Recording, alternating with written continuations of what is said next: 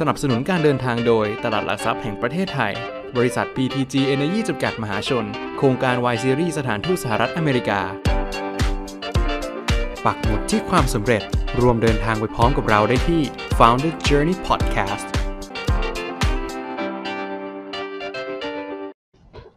สวัสดีครับคุณผู้ชม ตอนนี้คุณอยู่ในรายการ Founder Journey Podcast ครับ คุณผู้ชมครับทุกวันนี้นะครับบอกเลยว่าคนเปลี่ยนสังคมเปลี่ยนโลกเปลี่ยน เรียกได้ว่าอาจไม่ใช่แค่หมุนแค่รอบตัวเราครับ แต่อาจจะหมุนแซงเราไปแล้วหรือเปล่าคำถามก็คือในยุคของสังคมก้มหน้าแบบนี้ ยุคดิจิตอลแบบนี้นะครับผู้ประกอบการหรือนักธุรกิจจะมีวิธีการปรับตัวอย่างไร ให้ทุกก้าวของธุรกิจเดินออกไปอย่างมั่นคง ยั่งยืนและเติบโตครับ เรียกได้ว่าวันนี้นะครับ เป็นเกียรติมาก ๆ เลยครับที่ เราจะได้พบกับพี่เอภวิทย์นะครับกำพลเสเวต Managing Partner ของ Unicorn House ที่จะมาให้คำตอบเหล่านี้กับพวกเราครับ และตอนนี้นะครับเขาก็อยู่กับพวกเราแล้วนะครับ เพื่อไม่ให้เป็นการเสียเวลาครับ ไปพบกับเขากันเลยครับ สวัสดีครับพี่เอครับ สวัสดีครับ สวัสดีคสรับวัสดีครับพี่เอครับ Merry Christmas นะครับพี่เอเมอร์รี่คริสต์มาสเช่นเดียวกันครับ ผมขอให้มีความสุขทุกท่านเลยนะครับ ที่ฟังอครับยู่วันนี้ Happy ครับผม Festive ครับผมครับขอบคุณมากครับความสุขเช่นกันครับพี่เอครับ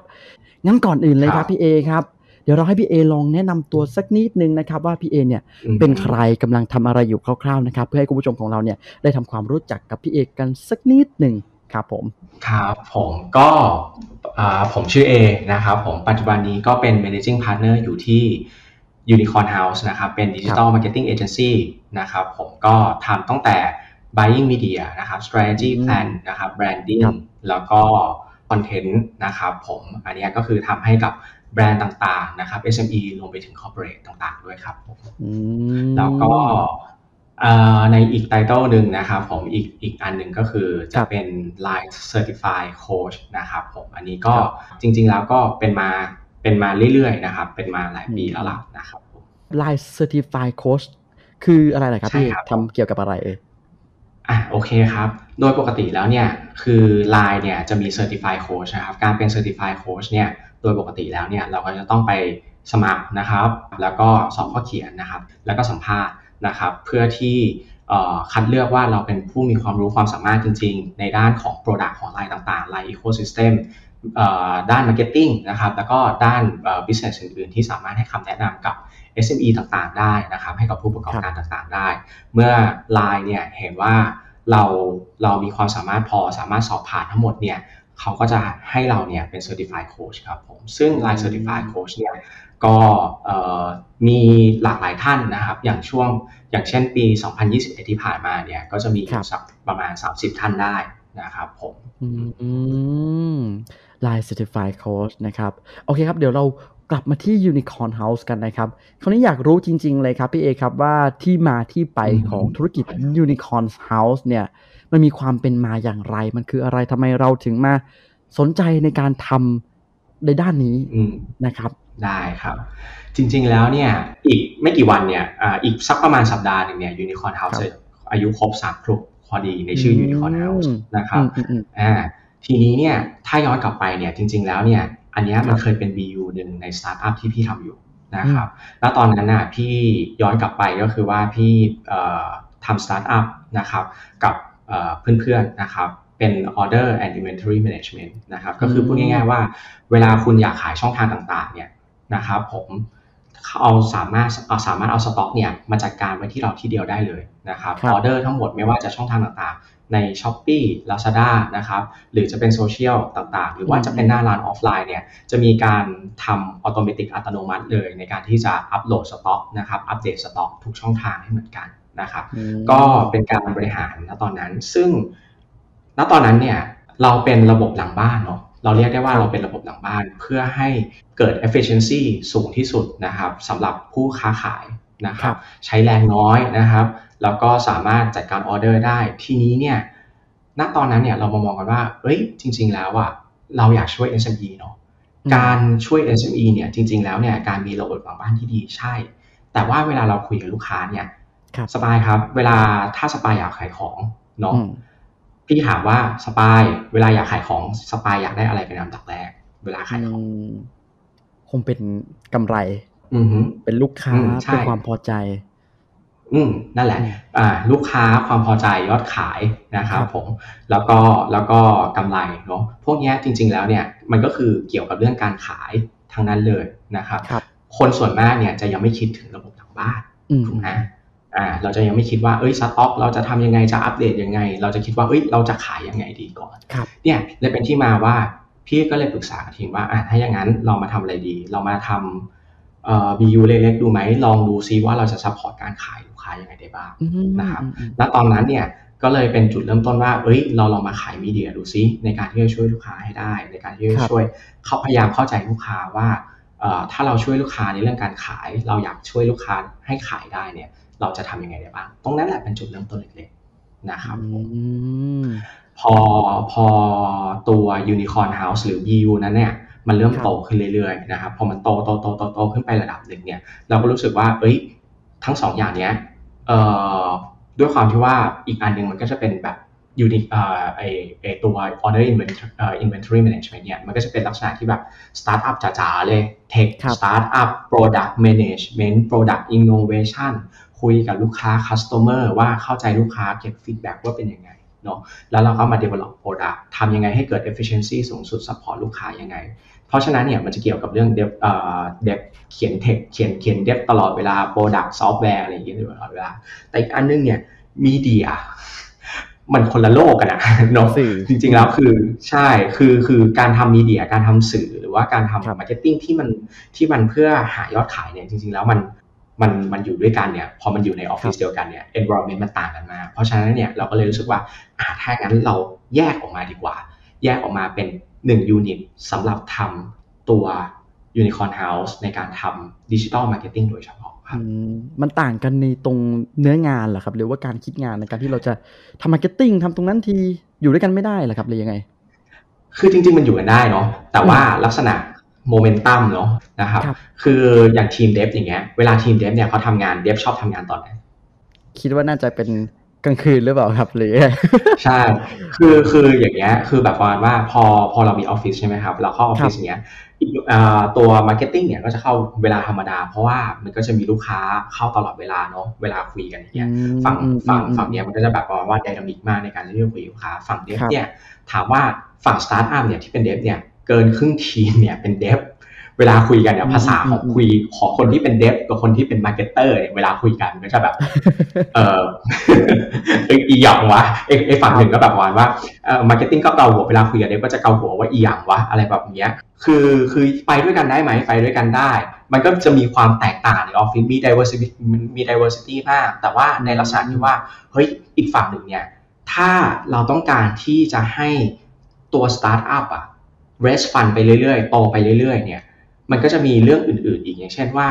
investor เนี่ยเขามองยังไง ในลักษณะที่ว่าเฮ้ยทำไมยูมี 2 BU แล้วอีก U อีก BU หนึ่งอะมันใหญ่ขึ้นเรื่อยๆอะพอ BU ไอ BU เนี่ยอีก BU หนึ่งเนี่ยที่มันใหญ่ขึ้นเรื่อยๆเนี่ยไอ BU เล็กๆเนี่ยที่ตอนแรกที่เราบอกว่าเอ้ยเราอยากเข้าใจลูกค้าอยากช่วยลูกค้าในการขาย แต่มันเริ่มโตโตโตโตโตมาเรื่อยๆอืมถ้าอีกฝั่งหนึ่งสตาร์ทอัพที่จะต้องเป็น raise fund กับเอ่อ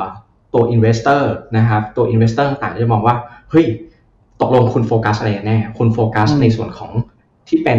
digital marketing agency หรือว่าคุณโฟกัสในตัว startup นะครับอืมเพราะฉะนั้นแล้วเนี่ยมันก็เลยลักษณะที่ว่าอะถ้าอย่างนั้นเรามาทำให้ clear กันดีกว่า ลักษณะแยกการ management ณตอนนั้นเนี่ยคือเราเราเราเราเราคุยกันอย่างนี้ว่า เราแยก management เป็น 2 ทีมดีกว่า ถามว่าเราแยกกันก่อนเนาะแต่ว่าจริง ๆ แล้วมันก็ยังนั่งอยู่ด้วยกันแหละเออมันก็ยังอยู่ด้วยกันแหละนะครับแต่ว่าเราแยก management ให้ชัดเจนว่าอ่า management คนนี้ มาดูแลฝั่ง agency อีกฝั่งหนึ่งนะครับ management คนนี้มาดูฝั่ง startup นะครับมันจะได้ลักษณะที่ว่าเฮ้ยไม่ใช่ว่าพี่คนเดียวเนาะเราคนเดียวเนี่ยดูทั้งฝั่ง startup ดูทั้งฝั่ง agency ดูดูมันทุกสิ่งอย่างเนี้ยมันก็จะกลายเป็นว่าเอ้ยเราโฟกัสหรือเปล่านะครับผมอืมอืมมันก็เลยแบบประมาณว่าทำให้มันชัดเจนดีกว่าว่า เราจะทำอะไรโฟกัสตรงไหน แล้วเอาตรงไหนให้มันโตครับผมมันก็เลยเป็นที่มาว่า เราเราค่อยๆสปินออฟดีกว่า จริง ๆ แล้วเนี่ยในปีแรกเนี่ยเอ่อก็ยังถือคือในบริษัทสองบริษัทเนี่ยมันก็ยังถือหุ้นควายกันอยู่อะแล้วมันก็คือแบบประมาณว่าเป็นพี่น้องกันเกิดมาด้วยกันอะไรอย่างเงี้ยอืมแล้วก็ชื่ออย่างเงี้ยยังมีคำว่า buy หรือ power buy อะไรอย่างเงี้ยเนาะเออนะครับผมอืมอืมครับต้นกำเนิดมาพร้อมกันแต่เราอาจจะแยกสรรปันส่วนมันมากขึ้นอืมเพื่อให้การทำงานเนี่ยมันไป แล้วก็ให้ value ได้ดีใช่ขึ้นทำไมอะครับทำไมเราถึง มาสนใจการทำสตาร์ทอัพเป็นเพราะอะไรหรือเปล่าตั้งแต่สมัยเราแบบวัยรุ่นอ้ออ้อโอ้ยจริง ๆ แล้วต้องย้อนไปกับสมัยเรียนเลยนะครับครับจริง ๆ แล้วอะพี่พี่สมัยปริญญาตรีไม่ได้จบ marketingสิ่งที่พี่จบคือ engineer นะครับอืมคือด้วยการด้วยความที่ว่าเป็น engineer เนี่ยเอ่อครับ พี่เชื่อว่า engineer หลาย ๆ คนนะครับ engineer หลายคนจะบอกว่าฉันสามารถคิด product ได้ ตัวเลขฉันก็ได้ทำไมฉันคิด cost ได้ ฉันก็คิดราคาได้ลองบวกไปนู่นนี่นั่น แต่สิ่งหนึ่งณตอนนั้นอะสิ่งที่พี่คิดเลยคือเฮ้ยเราทำออกมาแล้วมี product แล้ว ราคาคิดแล้วคิดคิดหมดเลย สิ่งต่อไปที่พี่กำลังจะทำคือ จะเอาไปขาย จะขายยังไง เออคำถามคือเราจะขายยังไง เราจะขายใคร เราจะทำวิธีไหน ด้วยความที่ว่าณตอนนั้นอะเราก็คุยกับหลาย ๆ คนเนาะก็บอกว่าหลาย ๆ คนก็จะบอกว่าเริ่มไปเลยลุยไปเลยขายไปเลย อะไรอย่างเงี้ย แล้วด้วยความที่ว่าเรายังเด็กพ่อแม่เราก็จะบอกว่าอะขายไปเลยเจ๊งก็เจ๊งจะได้รู้เรียนรู้อะไรแบบเนี้ย แต่ณตอนนั้นอะสิ่งที่พี่เลือกนะครับ พี่เลือกที่จะไปเรียนต่อโท marketing นะครับเพื่อที่จะได้รู้ว่าเฮ้ยจริง ๆ แล้วอะวิธีการขายการทำ marketing เนี่ยเป็นยังไงนะครับอืมไปเรียน marketing อยู่ที่เอ่อ ธรรมศาสตร์ MAM นะครับผมครับเออก็ใช้เวลาอยู่ตรงนั้นน่ะอยู่อยู่สักประมาณ 2 ปี 3 ปีประมาณนั้นได้อืมเพื่อที่จะรู้ว่าจริงๆแล้วเนี่ยฟ u n เดชันของ Marketing คืออะไรนะครับ ทีนี้เนี่ยมันมี opportunity มาว่ามีคนทำสตาร์ทอัพและอยากได้คนมาอืมช่วยกันปั้นสตาร์ทอัพขึ้นมา ก็เลยเป็นที่มาว่า เอ้ย เออ เราลองไปคุย ณ ตอนนั้นน่ะ คือ คือใจพี่คือแบบประมาณว่า เฮ้ยลองซิมันน่าสนใจ เพราะจริงๆแล้วเนี่ยเราก็อยากจะทำเรามีอะไรที่อยากจะทำอยู่ในใจอยู่แล้วแต่ณตอนนั้นน่ะเรียกว่ามันมีโอกาสละกันเออพี่ก็เลยแบบว่าว่าอะลองไปคุยดูแล้วกันทำไม่ทำอีกเรื่องหนึ่งนะครับทำไม่ทำอยากทำด้วยทำทำด้วยหรือเปล่า ไม่ทำด้วยหรือเปล่านะครับอีกเรื่องหนึ่งแต่ว่าลองไปคุย พี่ไปเจอเด็กหนุ่มคนหนึ่งอายุประมาณ 23 ปีครับนะครับจบวิศวะเหมือนกันนะครับ แล้วตอนนั้นน่ะเขา เขามี passion มากไฟลุกกับพี่คุยแล้วแบบเฮ้ยเด็กคนนี้เก่งน่าสนใจมากนะครับ แล้วแบบคิดว่าคนเนี้ยอนาคตไกล เพียงครับแต่ว่าณตอนเนี้ยเขา struggle อยู่บางอย่าง ในการที่จะทำให้ตัวสตาร์ทอัพเนี่ยมันสามารถ go to the next level คือสามารถข้ามไปต่อข้ามไปได้เรื่อยๆอืมนะครับพี่ก็เลยตัดสินใจว่าเฮ้ยเรามา เราเราก็คุยกันตรงๆว่าแบบว่า expect อะไรกับเรานะครับ เราอยากเขาอยากได้อะไรจากเราเนาะแล้วเราอยากได้เราอะไรจากได้เขาก็คุยกันเนาะประมาณนี้อะไรกันแล้วเราก็เข้าไปอ่าเข้าไปร่วมทีมในการที่จะช่วยกันประมาณนั้นครับอืมก็เลยเป็นที่มาว่าเราไปจอยตรงนั้น สิ่งที่เกิดขึ้นก็คือกลายเป็นว่า คนในทีมมันก็ก็ล้มหายล้มหายตายจากไปบ้าง เกิดการเปลี่ยนแปลงบ้างเลยเงี้ย จนครับจนสุดท้ายเนี่ยเราณตอนที่เราก่อนออกมาเนี่ยหน้าหน้าที่ของเราคือจริงๆแล้วมันคือ acting CEO เออก็คือดูแลบริษัทตรงนั้นไม่ว่าจะเป็นไม่ว่าจะเป็นเราเรียกว่า chief of everything แล้วกัน chief everything officer เนอะเรารู้อยู่แล้ว CEO คือ chief everything officer นะครับจริงไม่ว่าจะเป็นทุกอย่างนะทุกอย่างถ้าใครเป็น founder เนี่ยครับจะต้องผ่าน stage นี้คือ chief everything officer นะครับ CEO อืม CEO everything เลย chief everything officer นะครับ และอย่างนี้ก็แปลว่าเราก็เริ่มทำสตาร์ทอัพมาตั้งแต่นั้นเลยนะครับ ก็คือเดินทางมาถึงตรงนี้ใช่คือเราก็เรียนทั้งวิศวะมามาต่อ marketing ทำตำแหน่งนู้นอืมเป็นทั้งชิป everything มา จนตอนนี้มาเป็น managing partner managing ครับผม partner คืออะไรครับ พี่เอครับ ก็ต้องบอกว่า partner ทำไมพี่ใช้คำว่า partner นะครับอืมผมจริง ๆ แล้วคือพี่เป็นกรรมการบริษัทแหละแต่ว่าพี่ไม่ได้เป็นคนเดียว พี่มี partner อีกคนอืมอ่าพี่มี partner คือคนหนึ่งชื่อพี่ฟาร์ม นะครับตำแหน่งของเขาก็คือ managing partner เหมือนกันนะคครัรับบแต่ว่าแต่ว่าในลักษณะของบริษัทเนี่ยคือคือเราสองคนเนี่ยช่วยกันดูนะครับ พี่ก็อะพี่เป็น managing partner เขาก็เป็น managing partner เหมือนกันถามว่าทำไม เพราะว่านี่ก็เป็นบริษัทพี่และก็เป็นบริษัทของพี่ฟาร์มเหมือนกัน ครับ อืมก็เป็นบริษัทของสองคน เพราะฉะนั้นแล้วเนี่ยเราก็รู้สึกว่าถ้างั้นเราเป็น managing partner แล้วเราก็จริง ๆ แล้วคือถามว่าตำแหน่งมันคืออะไร มันคือ CEO แหละอืม นะครับ มันคือ CEO มันคือบอร์ดนะครับบอร์ด board of director นะครับเอ่อถามว่าทำอะไรมั่ง ต้องบอกครับว่า เราคุยกันมากกว่าว่า เฮ้ย งานในบริษัทเนี่ยมันมีร้อยแปดอย่าง จริงๆมันมีเยอะมากเลย เราอยากจะรับผิดชอบตรงไหน อะพี่ฟาร์มถนัดตรงไหน รับผิดชอบตรงไหนได้อะครับฟาร์มบอกว่าอะถ้างั้นเนี่ยทีม marketing เขาขอดู ฟาร์มดูเลยทีม marketing นะครับทีมเซลล์พี่เอาไปดู นะครับพี่ก็จะไปดูทีมเซลล์ทีม business development ทีม develop product แล้วก็ strategy พี่ก็จะเข้าไปดูด้วยอะฟาร์มก็จะดู operation นะครับแล้วก็จะดูเรื่องทีม marketing อะไรประมาณนี้ แล้วก็อย่างครับ finance อย่างเงี้ยอ่าก็ก็ต้องเป็นพี่ดู เพราะว่าจริงๆแล้วเนี่ยพี่ฟาร์มเขาจะถนัดเกี่ยวกับด้านถ้าถ้าพูดง่ายๆเนาะเอ่อเวลาเราคุยเนี่ยการทำ marketing มันจะมีเรื่อง logic อยู่ อันเนี้ยพี่จะเป็นฝั่งที่เป็นเน้น logic มากกว่าแต่อีกอันหนึ่งเนี่ยจะเป็นเรื่องเกี่ยวกับอะการเขียน content ไหมพี่ฟาร์มจะหาเขียน content การใช้ภาษา การทำอะไรให้มันแบบดูอ่าดู Creator กว้างๆหน่อยที่มันเป็นอืมใช่ creator ประมาณนั้นครับผมเพราะฉะนั้นแล้วเนี่ยเราก็เลยมาแบ่งกันสองฝั่งว่าอะถ้างั้นเนี่ย balance กันใครรับผิดชอบอะไรนะครับผมอืมบทบาทของทั้งสองคนก็เป็น CEO นี่แหละอืมแต่เรามาคุยกันมากกว่าใช่ว่า เฮ้ยคนนี้ไปทำ content นะคนนี้มาทำ strategy อะไรแบบนี้ โอเคครับไปต่อกันเลยดีกว่านะครับ พี่เอครับอืมคิดว่าจุดเด่นหรือจุดที่แตกต่างเนี่ยของ Unicorn House เนี่ยคิดว่าคืออะไรครับ ต้องบอกว่าจริง ๆ แล้วเนี่ยณวันเนี้ยเนาะถ้าเราเห็นกันจริง ๆ หรือว่าลอง search กันจริง ๆ เนี่ย digital marketing agency เนี่ยมีเยอะมากนะครับ มีมีเยอะมากมีมีหลากหลายมากเลยนะครับ หลาย ๆ คนหลาย ๆ คนเนี่ยที่เราเคยได้ยินมาตั้งนานแล้วเนี่ยเขาก็อาจจะถนัดอืมเกี่ยวกับด้านเอ่อ production นะครับครับผมอ่าทำ production ในสเกลใหญ่ๆวิดีอ่า TVC ต่างๆ ที่เอาออกมานะครับพวกนั้นก็จะอยู่มาแบบ 20 ปี 30 ปีที่อยู่กันมานานๆนะครับเก่งๆอ่าถามว่าเราเก่งไหมพี่บอกตรงๆว่าพี่ไม่เก่งด้านนั้นนะครับอืมมันก็จะมีอีกหลายๆคนที่เก่งทางด้านคอนเทนต์นะครับมีเอเจนซี่ครับหลายคนที่เก่ง PR นะครับถามว่าเราทำอะไรเป็นหลัก ถ้าถามพี่เนี่ยณตอนเนี้ย เราเราทำเป็นหลักเลยเนี่ยเอ่องานหลักนะตอนเนี้ยก็จะเป็นเกี่ยวกับ media buying นะครับมีเดียต่างๆ ในการที่จะซื้อมีเดียต่างๆ ไม่ว่าจะเป็นมีเดียทางด้าน Google Facebook นะครับเอ่อ YouTube เอ่อ TikTok นะครับแล้วก็จะเป็นในส่วนของ influencer ต่างๆนะครับอันเนี้ยครึ่งหนึ่งเลยของงานที่เราทำเนี่ยจะเป็นเกี่ยวกับ media buying นะครับอืม media buying ใช่ แต่ถามว่าถ้าเป็น unique point selling point จริง ๆ เนี่ย ครับ พี่เคย launch survey พี่เคย launch survey ถามความพึงพอใจลูกค้า เมื่อสักประมาณเดือนสี่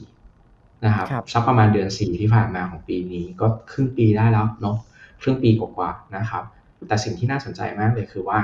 อย่างแรกเลยคือ คุณรู้จักเราได้ยังไงนะครับอืมอย่างแรกอ่าทุกคน ทุกคนที่ตอบแบบสอบถามเนาะต้องบอกอย่างนี้ว่าทุกคนที่ตอบแบบสุดถามร้อยเปอร์เซ็นต์ครับตอบบอกว่ามีคนแนะนำมาอืมอ่าร้อยเปอร์เซ็นต์นี้มีคนแนะนำมา ถามว่าพอมีคนแนะนำมาเนี่ยมันหมายความว่าไงนะครับ เราถามต่อมาสิ่งที่เขาพูดคือ การมี service อืมที่ดีกับลูกค้าเราเราเราค่อนข้าง เราค่อนข้างให้ service ที่ดีกับลูกค้าเนี่ยคือสองสิ่งครับที่เราอ่านแล้วพี่ก็แชร์ให้กับทีมทุกคนก็ยิ้มแล้วก็รู้สึกว่า เฮ้ยดีใจที่ลูกค้าเนี่ยที่ที่น้องๆเนี่ยเวลา service ลูกค้าเนาะทำงานให้กับลูกค้าแล้วลูกค้าเนี่ยพอใจและเอาไปแนะนำต่อคนอื่นจนมีลูกค้าใหม่ ๆ เข้ามานะครับผมนี่คือสิ่งที่นี่คือสิ่งที่น่าจะเป็น unique point จริง ๆนะครับ ของตัว Unicorn House อืมนี่คือ culture ของเราเลยแหละนะครับอืมอืม สร้าง experience ที่ดีกับลูกค้า แล้วเขาไปบอกต่อใช่แล้วกลับมาที่เราอีกครั้งใช่อืมใช่พี่พี่คือพี่กำลังจะบอกว่าจริง ๆ แล้วอะณตอนแรกอะเราเราไม่ได้หวังหรอกว่าเราอยากให้ลูกค้าเนี่ยไปบอกต่อเพื่อจะได้กลับมาหาเรา แต่สิ่งที่เรากำลังพยายามบอกกับทีมคือว่าอะเราคุยกับลูกค้าพยายามเข้าใจลูกค้าอืมลูกค้ามีปัญหาอะไรพยายามเข้าใจลูกค้าให้ได้มากที่สุดครับพยายามเข้าใจลูกค้าไม่ใช่ว่าเราอยากขายอะไรแล้วสิ่งที่เรามีอยู่ในมือแล้วเอาไปยัดทางนั้นที่เขาไม่ต้องการอืม แล้วเราบอกว่าพยายามเข้าใจลูกค้าก่อนเพนพอยต์ของลูกค้าคืออะไร ปัญหาของเขาคืออะไรนะครับอืมแล้วแล้วแล้วณตอนนั้นเนี่ยถ้าเราแก้ปัญหาให้เขาได้เขาพอใจ สิ่งที่มันเกิดขึ้นมาคือ satisfaction เนี่ยมันขึ้นอยู่แล้ว แต่สิ่งที่เป็นครับผลพลอยได้ตามมาคือ เขาไปบอกลูกค้าคนอื่นๆแล้วลูกค้าคนอื่นเนี่ยกลับมาเป็นเอ่อเข้ามาเป็นลูกค้าเรา นั่นแหละคือสิ่งที่ทำให้ทีมทีในในในทีมของพี่เนี่ยรู้สึกภาคภูมิใจในการที่จะทำงานกับลูกค้าอืม เราพยายามเข้าใจลูกค้าให้ได้ก่อน ว่าลูกค้าต้องการอะไรมีปัญหาอะไร แล้วแล้วเรากำลังจะทำอะไรให้เขาถ้าเราไม่เข้าใจปัญหา สิ่งที่เราแก้ไปมันคืออะไรเรา solve the wrong problem คือแก้ปัญหาที่มันผิด แก้ปัญหาที่ไม่ได้ตรงกระโจกนั่นแหละครับ เพราะฉะนั้นแล้วสิ่งที่พี่พยายามบอกกับทีมวีตลอดเวลาก็คือ เราเข้าใจลูกค้าให้ได้มากที่สุดนี่ก็อาจจะเป็นสิ่งที่หลาย ๆ องค์กรอาจจะต้องเรียนรู้ในการทำครับ มีแนะนำสักนิดไหมวิธีการเข้าใจลูกค้าพี่เอใจ นึกถึงใจก่อนเออเรานึกถึงใจเขาก่อนว่าใจเขาเนี่ยเขาต้องการอะไรเนาะใจเขาจริง ๆ แล้วเป็นยังไง ถ้าถ้าเอาตัวเราเองเนี่ยไปอยู่ในใจเขาสิเราลองมาดูซิว่า ถ้าเป็นเราเนี่ยใจเราเองเนี่ยเวลามาคุยเนี่ยเราอยากได้อะไร เวลามาคุยกับเอเจนซี่พยายามคุยให้ได้มากที่สุดอืมอืมอืมนึกถึงใจก่อน พยายามเอาใจ เอาใจเขามาใส่ใจเรา ครับ อืม ครับ ครับ เรามีวิธีการเข้าใจลูกค้าแบบนี้สร้าง experience ให้ลูกค้าแบบนี้นี่คือ value ที่เราคิดว่า unique แล้วก็ให้กับลูกค้าออกไป คราวนี้ครับพี่เอครับอืมเมื่อกี้เราเห็นว่าเรามี partner กันหลากหลายมากเลยใช่ไหมครับ ใช่ใช่ใช่คิดว่าตรงส่วนเนี้ยเป็นส่วนที่เราดึงดูดให้ partner เข้ามาไหมหรือเรามีวิธีการยังไงบ้างครับ มีการทำวิธีการหา partner ต่างๆ ยังไงบ้าง ต้องบอกอย่างนี้บอกว่าจริง ๆ แล้วเนี่ยมันมีอยู่มันมีอยู่สองอย่างเนาะคือเราวิ่งไปหา partner เรา offer ให้ partner หรือ partner วิ่งเข้ามาหาเรา นะครับ อย่างช่วงแรกเนี่ยคือต้องบอกว่าตัวอย่างอย่างถ้าย้อนกลับไปอย่างไลน์อย่างเงี้ยเนาะเอ่อถามว่าณตอนนั้นเนี่ยจริง ๆ แล้วเนี่ยเราเริ่มทำกับ Line Man สิ่งที่เราทำในตอนนั้นเนี่ยคือมันเป็นในสตาร์ทอัพนะครับณตอนนั้นเนี่ยเราเป็น Order Inventory Management Line Man กำลัง launch ตัว Postal Service ครับ postal service เนี่ยไปรษณีย์เนี่ยนะครับส่งของนะครับ parcel ต่างๆ สิ่งที่เขาต้องการก็คือว่าอยากให้ลูกค้าที่ใช้ order inventory management เนี่ยที่มันเยอะมากๆบนบนระบบเราเนี่ยมาใช้มาส่งไปรษณีย์ผ่านระบบของ Line Man เขาตอนนี้ Line Man ไม่มีไม่ไม่มีส่งพัสดุแล้วนะเขาเขาเลิกไปแล้วนะครับ แต่ว่าณตอนนั้นน่ะคือสิ่งที่โปรเจกต์แรกที่เราได้ทำกับกับ Line Corporation Thailand ครับนะครับกับกับทีม Line Man ซึ่งหลังจากนั้นเนี่ยพอเราทำออกมาปุ๊บเนี่ยมันประสบความสำเร็จอยู่ระดับหนึ่ง เราก็เริ่มขยายไปเรื่อยๆ ในการที่จะแบบอ่าเราทำ order inventory management เสร็จแล้ว นั่นแหละคือเป็นเหตุผลที่ว่า เราเอา product ของ Line มาขาย นั่นแหละครับเป็นมีเดียของ Line มาขาย ที่พี่บอกเนี่ยก่อนหน้านี้บอกว่า เราเราพยายามเพิ่มยอดให้ลูกค้าไหมนะครับ เราก็เลยคุยกับ Line บอกว่าอ่าถ้าอย่างนั้นเนี่ยเราเอ่อ Line มีมีเดียเนาะเราไลน์มีช่องทางการขายต่างๆเนี่ยมี product ต่างๆนะเราก็เลยเอาเครื่องมือพวกนี้เนี่ย มาขายให้กับลูกค้าของเรามาช่วยให้ลูกค้าของเรานะครับผมนั่นเลยเป็นที่ที่เหตุผลมา คือต้องบอกว่าถ้าการที่เราทำ product มันจะเรียกว่า market problem solution fit เนาะครับเออแต่อันเนี้ยมันคือว่าเรามองกันว่า value ของเรากับ value ของเขาเนี่ยเราสามารถเข้ากันได้หรือเปล่านะครับถ้าเราเข้ากันได้เนี่ยมันก็เปิดเดินไปไม่มีปัญหาอยู่แล้วอืมหลังจากนั้นเนี่ยมันก็จะเป็นลักษณะที่ว่าเฮ้ยเราลองไปหาเอ่อ partner ต่างๆซิมีใครอยากเข้ามาไหมบางบางเจ้าก็จะติดต่อเข้ามาเองนะครับว่าเอ้ยอยากเป็น partner กับเรานะครับผมขอเออเราเรามี value ที่เอ่อให้กับลูกค้าคุณได้นะในตรงกันมาประมาณนี้เราก็มาดูว่าตรงกับลูกค้าเราที่อยากได้หรือเปล่าเออแล้วเราสามารถ offer อะไรให้กับลูกค้าเขาได้ไหมมันก็คือการ barter กันนะครับจะ partner กับใครอยู่ที่ว่าโพ i ิชันที่ให้เราให้เขาอยู่อยู่ตรงไหน แล้วให้ value กับอืมลูกค้าไหมถ้าให้โอเคใช่เลยถูกต้อง โอเคครับ พี่เอครับ ในบทบาทของ Data Analytics หรือ Data เนี่ยครับ ในวงการ Marketing อืมเนี่ยมีความแตกต่างยังไงกันบ้างครับ ในแต่ละ industry มีความสำคัญยังไง ต้องบอกว่าต้องบอกว่าณตอนเนี้ยคือโลกโลกมันเปลี่ยนไปเยอะมากเนอะในช่วงสักประมาณ 5 ปี 10 ปีที่ผ่านมานะครับ คือก่อนหน้านี้เราเรียกว่าเว็บ 2.0เนอะเว็บ 2.0 คือช่วงอะไร .com นะครับ .com มันก็ครัจะบเป็นช่วงสักประมาณปี 2000 ที่ .com ต่างๆ เพิ่มขึ้นมามากมาย Google เองก็เป็นอยู่ในช่วงนั้นนะครับพอมันเพิ่มขึ้นมาเนี่ย ณ ตอนเนี้ยมันเป็นอีกช่วงเปลี่ยนผ่านหนึ่งที่เทคโนโลยีกำลังจะเปลี่ยนผ่านครับเรากำลังเข้าสู่ในเรื่องของบล็อกเชนนะครับ decentralization DeFi นะครับ เรากำลังเข้าสู่ในเรื่องของ Data Data เนี่ยมีเยอะแยะมากมายเลย แล้วเราจะเอา Data มาทำอะไรได้บ้างนะครับ ถามว่าในแต่ละอินดัสทรีเนี่ย Data เอาไปทำอะไรบ้าง มันแตกต่างกันมากเลยเนาะ อย่างเช่น เอ่อเอาแบงค์แล้วกัน แบงค์อยากได้อะไรนะครับ แบงค์ทำเงินได้จากอะไร เรา เรา เราลงมาดูธุรกิจของแบงค์กันก่อน แบงค์ทำเงินได้จากอะไร ธนาคารทำเงินได้จากการเอาเงินฝากไปปล่อยกู้ และเก็บดอกเบี้ยถูกไหมอืมอืมอืมเออเพราะฉะนั้นแล้วเนี่ยสิ่งที่เขาจะทำกำไรได้ เพราะฉะนั้นเนี่ยเขาก็จะต้องปล่อย loan ให้ได้มากขึ้นนะครับปล่อย loan ให้ได้มากขึ้น ปล่อยกู้ให้ได้มากขึ้น เราจะเห็นว่าณตอนนี้มันเริ่มมาแล้วครับ Shopee Shopee ต่างๆนะครับ มีอะไรบ้างอะ buy now pay later นะครับ ถามว่าเขาเราใช้แค่ Shopee Wallet เนี่ยเขารู้ได้ยังไงว่าเรามีเครดิตครับแล้วเขาสามารถให้เครดิตเราได้ เป็นหมื่นบาทเป็นแสนบาท ถามว่าเขารู้ได้ยังไงนะครับ เนี่ยคือ Data ทั้งนั้นเขาถามว่าเราขายของบน Shopee อย่างเงี้ยเขารู้ไหมว่า Data เราเราเรามีอะไรบ้าง เราขายอะไรบ้างเขารู้ไหมเขารู้นะครับ ขายไปเท่าไหร่ยอดเท่าไหร่นะครับ อันนี้เป็นแค่ช่องทางหนึ่งเนาะอืมอ่าอืมอืมอืม e-marketplace ถามว่า wallet ที่เราจ่ายนะครับ ลูกค้าถ้าเราจ่ายผ่าน wallet เอ่อมันก็เป็นข้อมูลของ Shopee อีกเนี่ยพูดง่ายๆว่าข้อมูลทั้งหมดเกี่ยวกับการเงินนะครับ การขายของต่างๆเนี่ยมันสามารถไป ทำ credit scoring ได้ นี่คือเรื่องของการเงินนะครับในส่วนของเรากลับมาในส่วนของ marketing บ้างนะครับ marketing ทำอะไรนะครับ ถามว่าทุกคนรู้อยู่แล้วล่ะ เราจะบอกว่า เฮ้ย Facebook มันฟังเราเปล่าวะ Google มันฟังอยู่เปล่าวะ ถามว่าทำไม เพราะเวลาเราถ่ายฟีดเนี่ย มันก็จะมีลักษณะที่ว่า เฮ้ยทำไมสิ่งที่เรากำลังคิดนะครับ มัน มันขึ้นมาในฟีดนะครับ ถามว่าจริงๆแล้วเนี่ย พวกเนี้ยมันเป็น มันเป็น AI เนาะมันเป็น AI ว่าเฮ้ย Product ที่เราดูล่าสุดเนี่ยที่เคยไปดูมาหรือ Search มานะครับในส่วนต่างๆเนี่ยมันมีอะไรที่เกี่ยวข้องกันบ้างเขาก็นำนำเสนอขึ้นไปนะครับครับถามว่าณวันเนี้ย Facebook เนี่ยรู้จักตัวตนเรามากกว่าเรารู้จักตัวเอง แอบมองเธออยู่นะจ๊ะ ใช่ ถูกต้อง คือคือพวกแพลตฟอร์มพวกเนี้ยมันเป็นอะไรที่เก็บข้อมูลของเราทั้งหมด ไม่ว่าจะเป็นลักษณะที่ว่า เรามีโทรศัพท์มือถือเนาะเราลง Facebook ไหมเราลง Google ไหมเราใช้ Google Map ไหมเราเดินทางไปไหนมันเก็บมันมันเก็บหมดเลยนะ ว่าเราอยู่ที่ไหนบ้างเก็บ log เราหมดเลยนะ แล้วเราไปอ่าสมมติว่า เราเราเราไปที่ไหนเรารู้มามากเข้า shop ไหนบางทีก็ยังจะรู้นะครับอืมถามว่าทำไมเพราะว่าบางทีเรา search ไงเรา search ดูว่าเอ้ยร้านนี้อยู่ตรงไหน บางทีเรากด navigate ด้วยซ้ำ navigate หมายความว่าไงเรากำลังจะไปร้านนี้ครับนะ ข้อมูลมันถูกรวมมาหมด อันนี้เป็นฝั่งของตัวแพลตฟอร์ม advertising เนาะในการที่เขารู้ลูกค้า แต่ฝั่งคนทำ advertising เนี่ยเราเนี่ยในฝั่งของเอเจนซี่เองหรือแบรนด์เองเนี่ยครับถามว่าเราจะรู้ได้ยังไงว่าลูกค้าเนี่ยอยู่ตรงไหนนะครับมันเกิดจากว่าเมื่อก่อนเราขายเนี่ย เราอาจจะเก็บข้อมูลแต่ไม่เคยเอาข้อมูลมาใช้อืมอย่างเช่นว่าเนาะ The One Card นะครับ The One Card เนี่ยถามเก็บ transaction ของทุกคนไว้หมดเลยอืม เก็บไว้หมดเลยว่า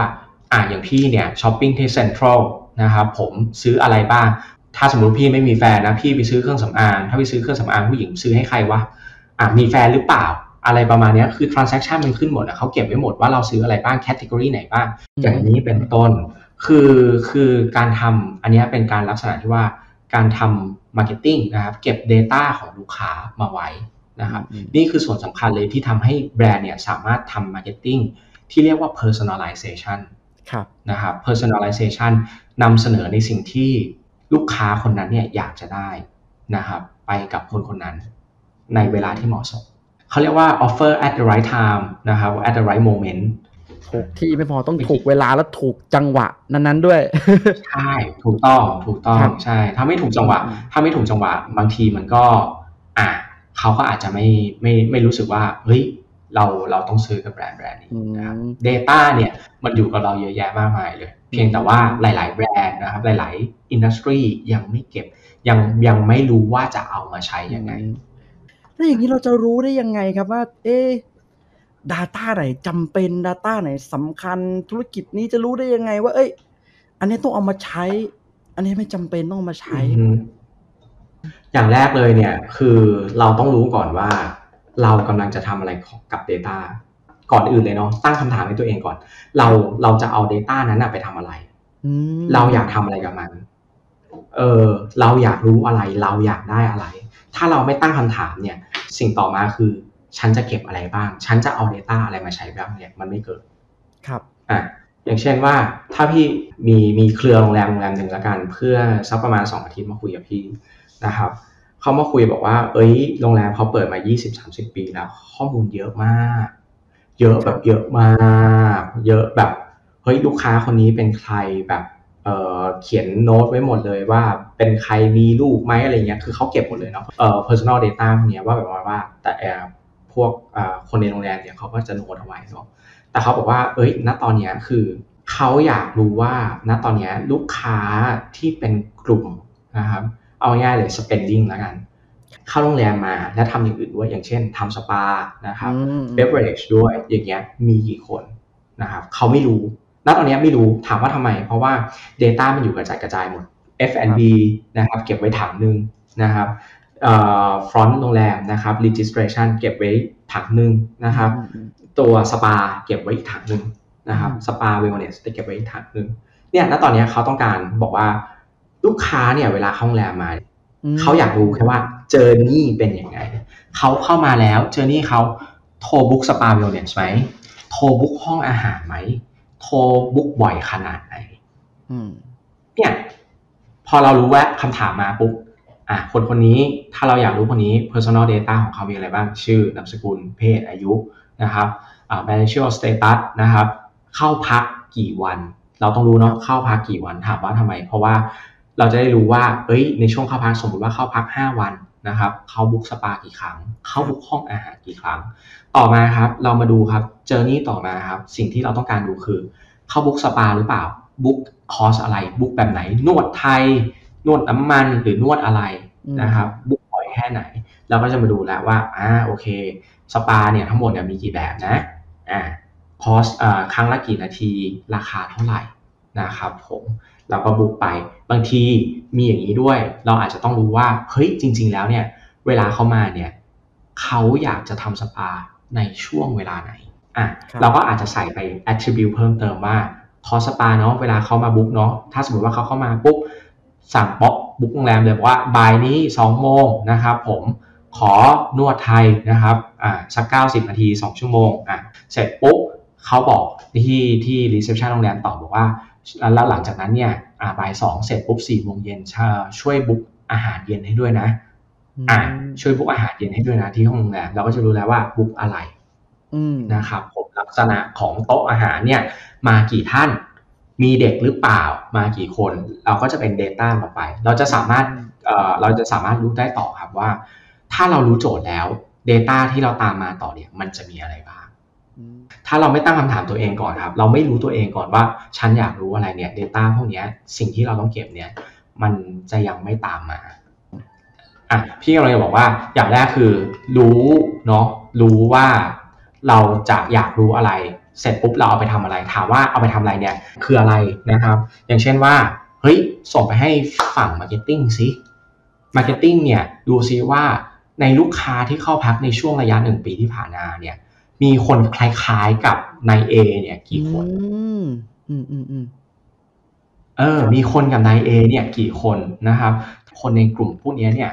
มีกี่คนอะไรประมาณเนี้ย เรามาดูว่าเฮ้ยพวกเนี้ยแบบเขาเรียกว่าแบ่ง segmentation เนาะแบ่ง segmentation ว่าคนที่คล้ายๆกันเนี่ย มีอยู่กี่กลุ่ม แล้วเราเอาลองมาดูซิว่า characteristic เขาอย่างเขาเป็นยังไง พยายามเข้าใจ พยายามเข้าใจว่าเฮ้ย ทำไมคนพวกนี้ถึงเข้ามานะครับผมแล้วถึงมีลักษณะของเจอร์นี่การสั่งอาหารเป็นอย่างนี้ใช้สปาเป็นอย่างนี้ พยายามเข้าใจแล้วก็ทำแพ็กเกจลองทำแพ็กเกจสิลองแล้วเสร็จแล้วเอาอันนี้ไปเสนอขายกับกลุ่มคนกลุ่มนี้สิดูสิมันจะ work ไหม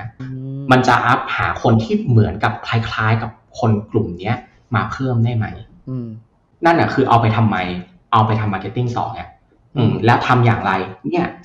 คือสิ่งที่เกิดขึ้นครับผม โอเค จะรู้ Data ในสำคัญอย่างแรก จะอยากรู้อะไรสองอาจจะเอาไปทำอะไรสามลึกแค่ไหนสี่อาจจะมีประโยชน์ไหมอืม ประมาณนี้แล้วกันครับผมครับ โอเคครับ พี่ครับ แล้วความท้าทายในการเป็น marketing หรือ marketer ในยุคปัจจุบัน ที่พี่คิดว่าพี่เจอเนี่ยมีอะไรบ้างไหมครับ มีครับ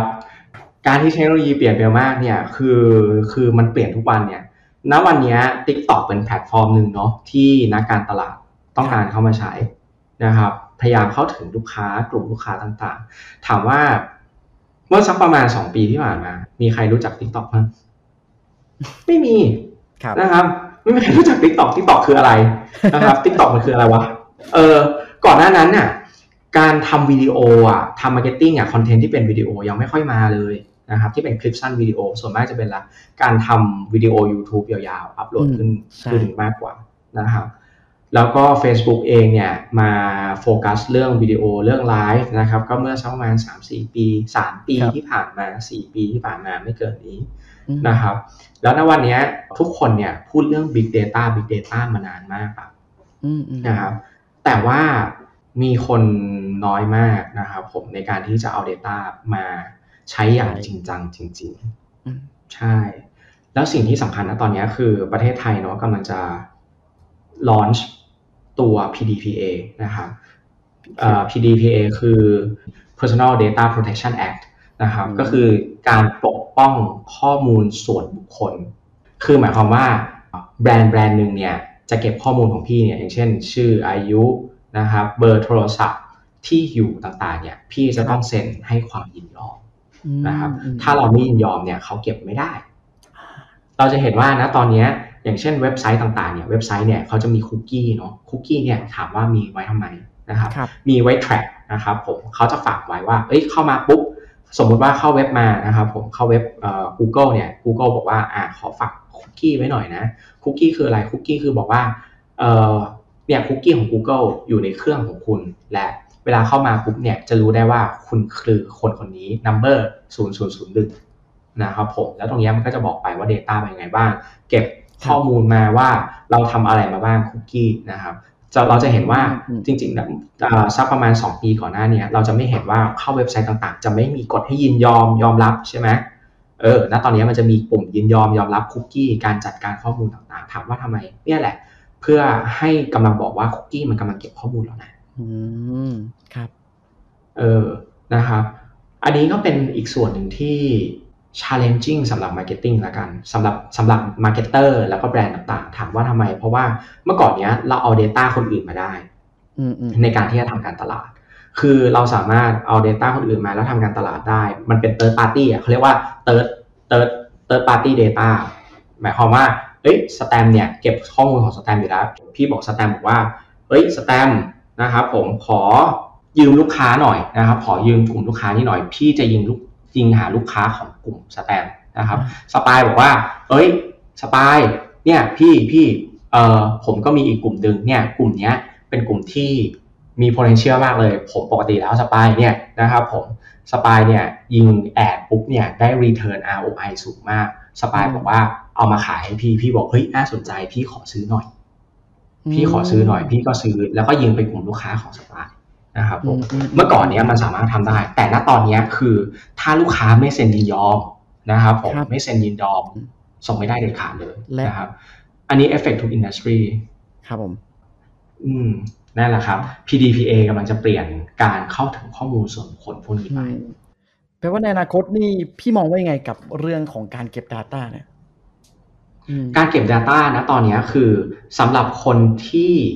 สำหรับคนที่ยังไม่ได้เริ่มเก็บนะครับแบรนด์เนี่ยต้องเก็บ Data เป็นของตัวเองแหละเรียกว่า first party อืม data อืมอืมอืมเป็น data เป็น Data ของเราเองเป็นของแบรนด์เราเอง เพื่อที่เราจะทำการตลาดกับกลุ่มลูกค้าของเราเองครับเพราะเอ่อเมื่อก่อนเราอาจจะไปซื้อได้หรือไปขอยืมได้ แต่ณปัจจุบันเนี้ยถ้าตามกฎหมายแล้วคือกำลังจะไม่สามารถทำได้ ครับ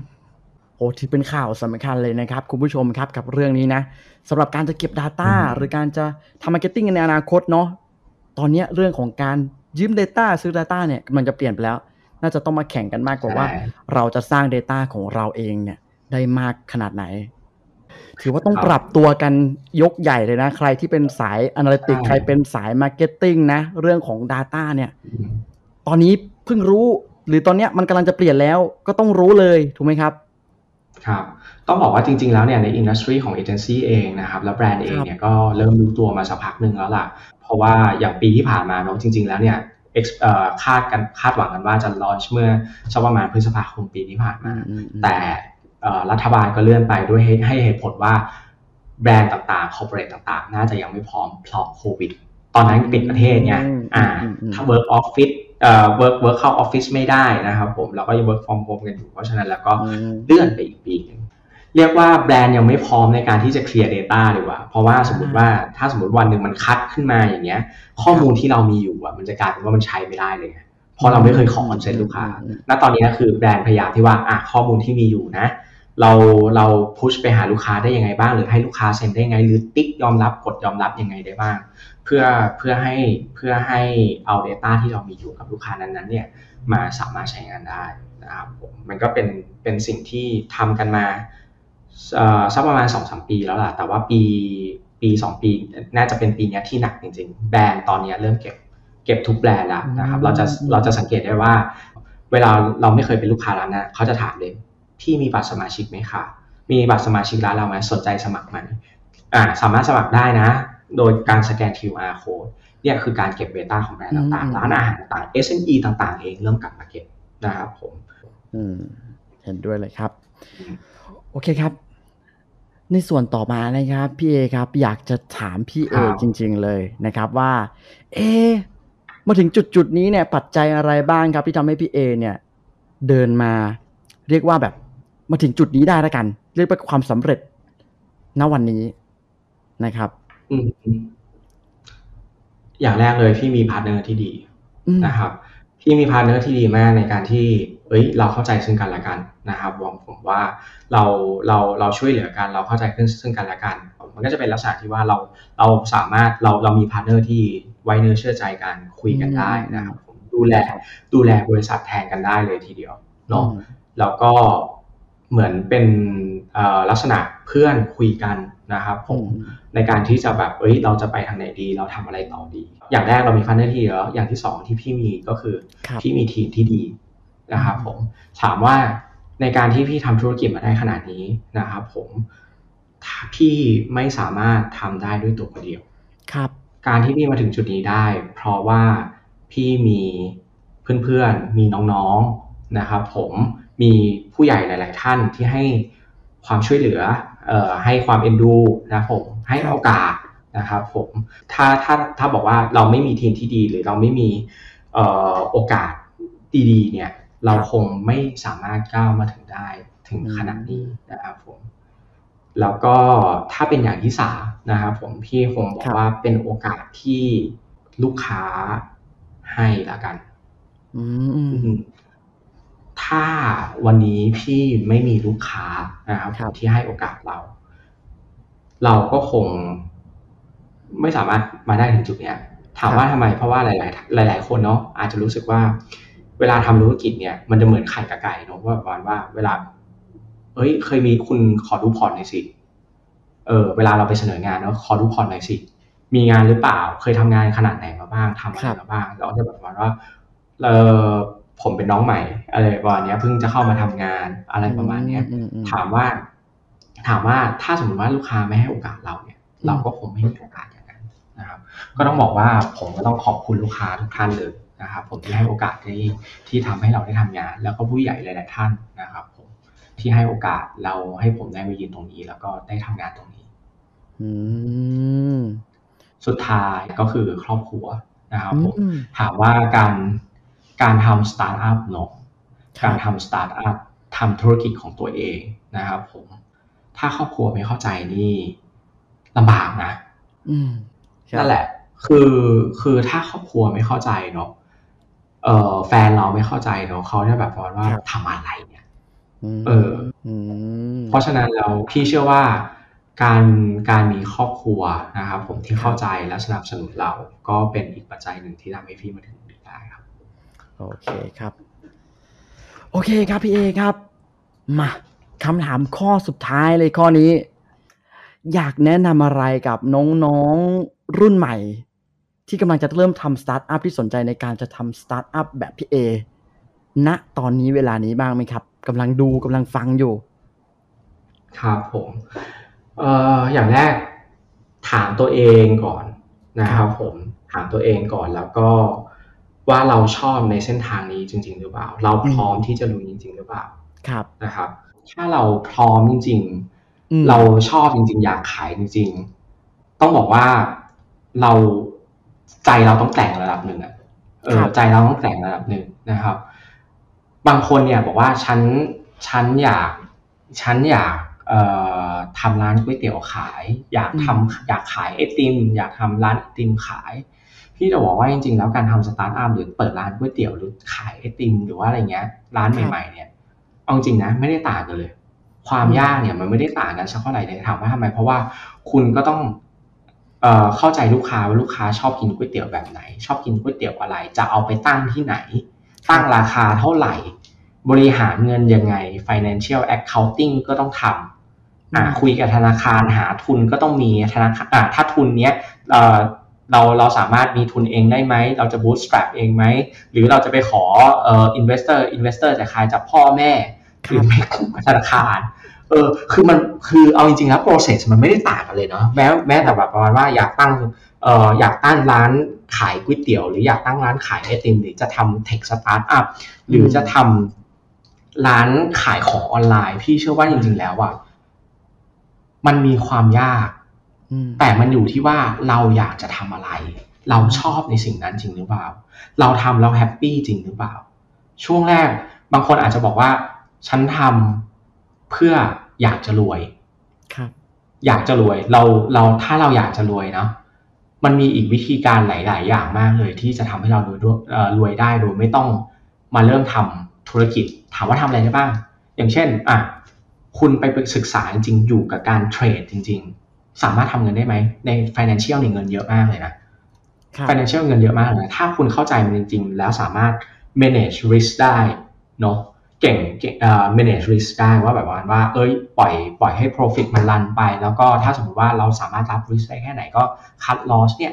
มีคนมากมายนะครับผมที่รวยจากวิธีนี้ได้เหมือนกัน แต่ถามว่าหลายๆ คนก็ไม่ชอบในการที่จะไปนั่งอยู่แต่หน้าจอนั่งเทรดนะครับผมในการหาเงินอย่างนั้น บางคนก็บอกว่า เฮ้ยฉันอยากขายเป็นแม่ค้าออนไลน์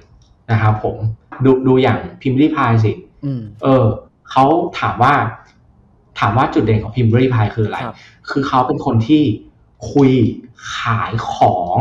กับลูกค้าแล้วลูกค้า happy เขาเชื่อในตัวพิมพ์รีพายนะครับผม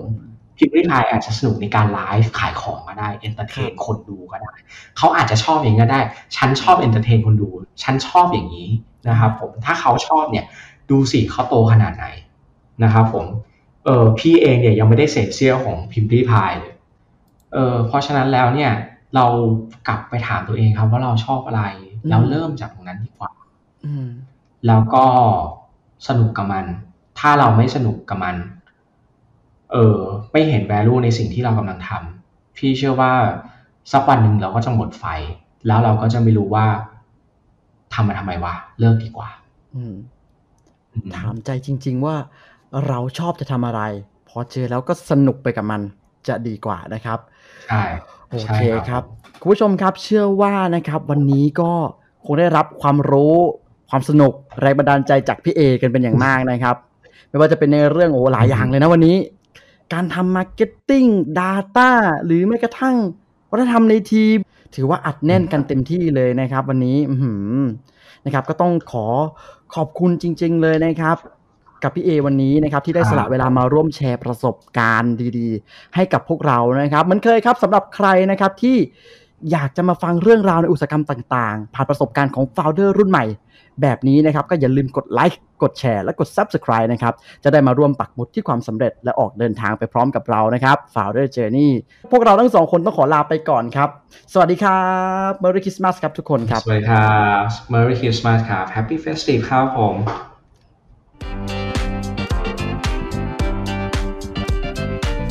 รับชม Founder Journey Podcast ก่อนใครได้ที่เพจเซตอย่างเจน ติดตามย้อนหลังได้เพียง Search Founder Journey ใน YouTube Spotify หรือช่องทางอื่นที่คุณชอบฟัง podcast